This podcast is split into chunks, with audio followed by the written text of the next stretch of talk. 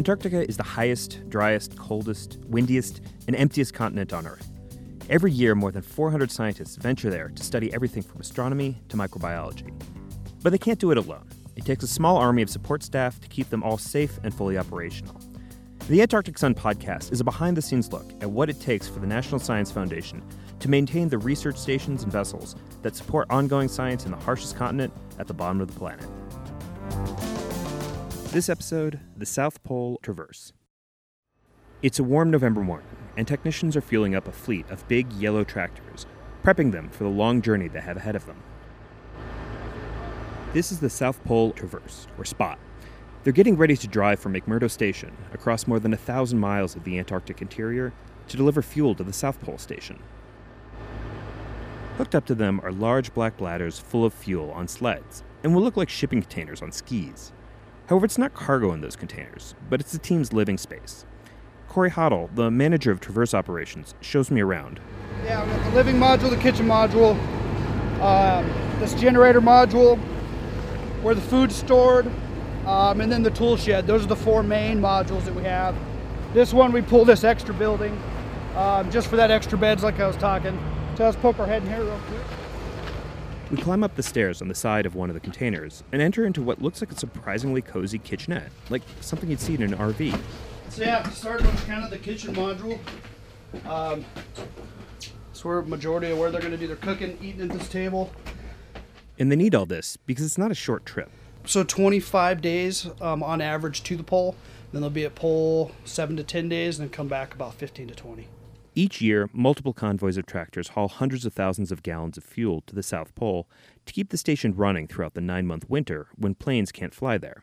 Every flight to the South Pole offloads extra fuel for the station to store for winter. But getting as much as they need for winter using just that method took many, many flights. So, over the last few years, these traverses have been replacing many of those trips. The planes aren't as efficient as what we can pull. This is Jason Swisher. I talked to him just after he returned from the traverse he was the supervisor of. Uh, one tractor pulls eight loads of, uh, eight plane loads of fuel. So it's more efficient for us to do it. It takes us a lot longer than a plane, but we can get way more than they. We can get a lot more fuel there than they can. The South Pole needs a lot of fuel to keep the electricity running throughout the long winter. Thor Lawson, who is a heavy equipment operator on the same traverse as Jason, gives an idea of just how much. What we left town with uh, roughly 160,000 gallons, and we delivered 118,000 gallons. And then, so there is three different trips that make it. So roughly around 300,000 gallons of fuel gets delivered between the three traverses. That's a huge chunk of what South Pole needs to get it through the winter. Driving all that is a big effort, and the team has to bring with them everything they're going to need for the weeks that they're out in the field. Out of the eight tractors, six of them are pulling fuel, and two of them are pulling the modules. Uh, on spot two, the crew is on this year. One tractor is pulling uh, the kitchen module, which also has bunks in it. And then behind that is a generator module. And then behind that is well, we call Fawlty Towers. It's a wooden box the carpenters here built for us. Um, has bunks in it also. And I wanted to know what's it like living out of these modules for weeks on end? It's between RVing with eight of your non closest friends and living on a boat. Uh, some of the stuff in our modules is from a boat, and some of it's from an RV. So they use a little bit of both to put the module together, and it works well. Um, but yeah, it's like living on a boat. It's not just the stuff in the modules that makes the trip feel like ships crossing a vast frozen ocean, but also the close quarters that the crew keeps with each other. Anyone that spent a lot of time on a boat, you know, not just a week in between ports, but like three, four weeks in between ports. Uh, that's kind of where we are. We're stuck with each other in a small area. We have all this land around us, but we can't really go explore too much. You're stuck within those, you know, 20, 30 yards around the modules. Except instead of boats, the operators are driving massive yellow tractors. Uh, we're driving uh, Cat Challenger tractors, agricultural tractors, uh, MT 865s mainly, and uh, yeah, we're going anywhere from five to 10 miles an hour. And yeah, creeping along. They've been modified to work in the frigid polar plateau, which can be more than a mile above sea level. They are agricultural tractors that a farmer would use back stateside. Uh, Caterpillar has modified them for our use. Um, they've sealed up the engine compartment and made it so the tractor basically runs at normal temperatures and it doesn't realize that it's in negative 20 and the tractor a lot of farming tractors aren't made to run at 9 10,000 feet above sea level. Most people don't farm that high. So we have problems with power and our tractors tend to throw us all these codes and it's all elevation related. They're not meant to be up that high but they're fine. Uh, they just think that there's something wrong. And though it's not exactly what they were designed for, the Spot team puts lots of miles on these tractors. So, as a GPS from waypoint to waypoint, it's 1,035 miles from the junction out by the airfield to the South Pole Station. Driving over vast ice sheets that are constantly flowing presents a unique problem for navigation. GPS can tell you exactly where on the Earth's surface you are, but if it's the surface itself that's moving, that may not always be the most important thing to know. You know, sometimes it's just best to go with the flow, so to speak. So we go by waypoints and GPS. However, those are moving every day. So actually, our most reliable technological piece of navigation is a flag every quarter mile, if it's still there. If it hasn't been buried, ran over, blown away, yeah. We always try to stick with the flags because we know that's safe. We GPR the flag line, but we don't know what else is out there. The big concern is crevasses, huge gaping holes rendered virtually invisible by a thin snow covering. If a heavy tractor drives over such a snow bridge, it can collapse, and the tractor and driver can plummet hundreds of feet. The spot traverses use ground penetrating radar, the GPR that Jason mentioned, to look for new cracks in the ice below the flagged route. Um, it's flagged every couple years by someone on a snowmobile. Uh, their job is to ride a snowmobile back from Pole all the way to McMurdo and we bring thousands of flags with us. Uh, so they reflag the route and try to fix some portions because the ice is always moving. So we have 100 mile stretches and they're not straight by any means. They, the ice is constantly moving.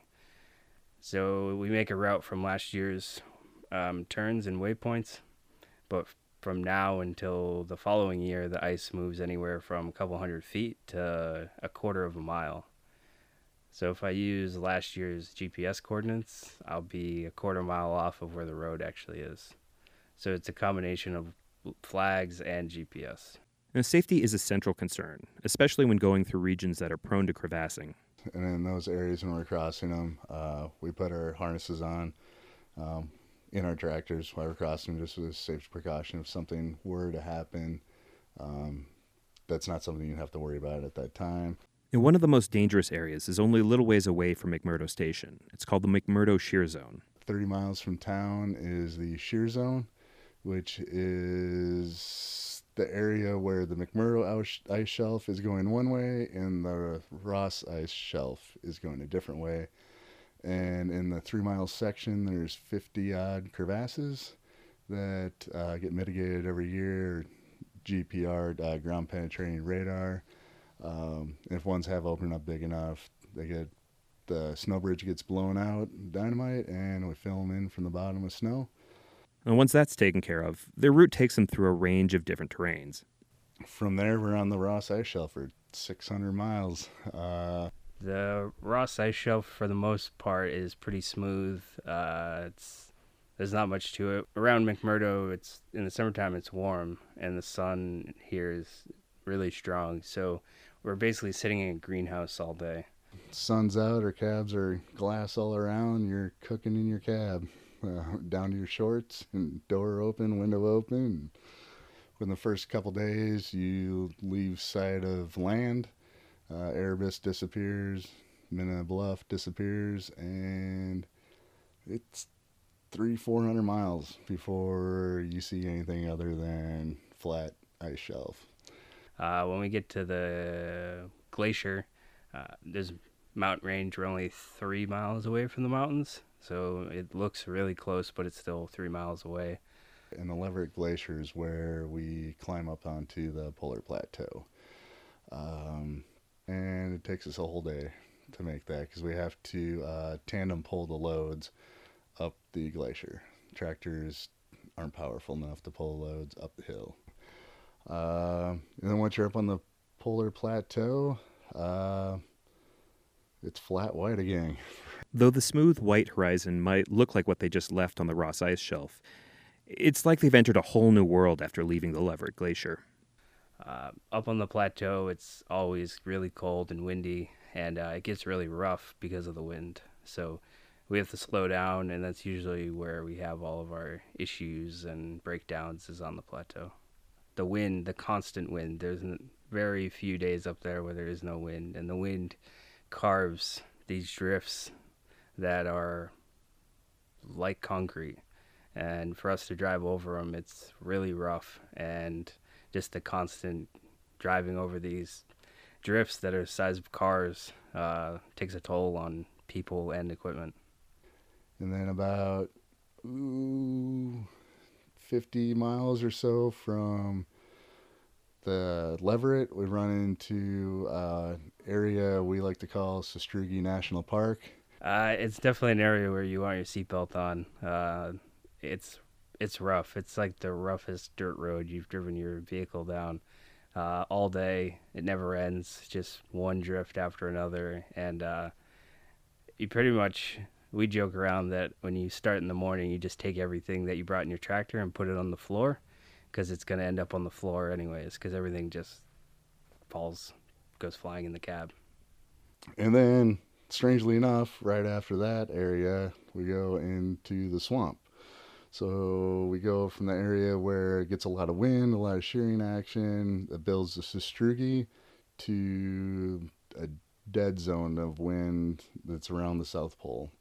Uh, and without the wind, the snow that does blow in there, fall there, just stays light and fluffy. And uh, you go from plowing concrete to getting stuck in soft snow. It's a swamp is our version of a swamp. And there's just no bottom to it. If you get stuck you just spin out until i mean there's no bottom so you just get stuck we use the same route year after year so over the years we've been able to compact a base to our road so you, you have to concentrate on staying on the road um, you drive off the road you can still go but it you notice it right away that you oh gone too far you need to get back on the road. And then yeah, then you're at uh, pole turn and you're turning into the South Pole Station. It's an exciting time. The long journey is almost at an end. Well, you can see it when you're about 20 miles out, and it still takes you another three, four hours to get there. So, um, so every year it's a little different. They always have us come in in a little different way, whatever makes sense to them. So it's it's kind of a little stressful because we've been out by ourselves and there's nothing to hit. But once we get to pole, there's all kinds of stuff going on. There's people people want to see us coming in, so it gets stressful. But uh, everyone's always excited to get there. The first thing on everyone's mind is going to take a shower. Uh, we have a shower, but it's nice to just not have to shovel the snow first. Now, back on the tour with Corey Hoddle, he shows me how this works and how the spot team turns the snow and ice they've been driving over into the water they use. So this is our snow melter. Um, it's about 150 gallons. So we usually push a blade of snow up right here so we can just shovel it, you know, chuck it in. Um, and then of course the plumbing goes the inside. We'll take a look at that, but this is definitely something we visit every single day. You can take a shower every day as long as you're willing to shovel. Um, and then we got laundry in there as well. So it's kind of amazing how much they're able to squeeze inside just a couple of modules, each about the size of a shipping container. We take another peek inside the tight living quarters. And then the bunk rooms, we've got four per side. There's another one on that side, looks just the same. So everybody can spread out pretty nicely. Got two to three per bunk room, and then they can throw their stuff, you know, on the top bunk and that kind of stuff. It's pretty nice for as far out in the Quebec country they're going, you know. Once all the supplies are loaded and the vehicles gassed up, their powerful engines rumble to life and the fleet rolls out, heading due south.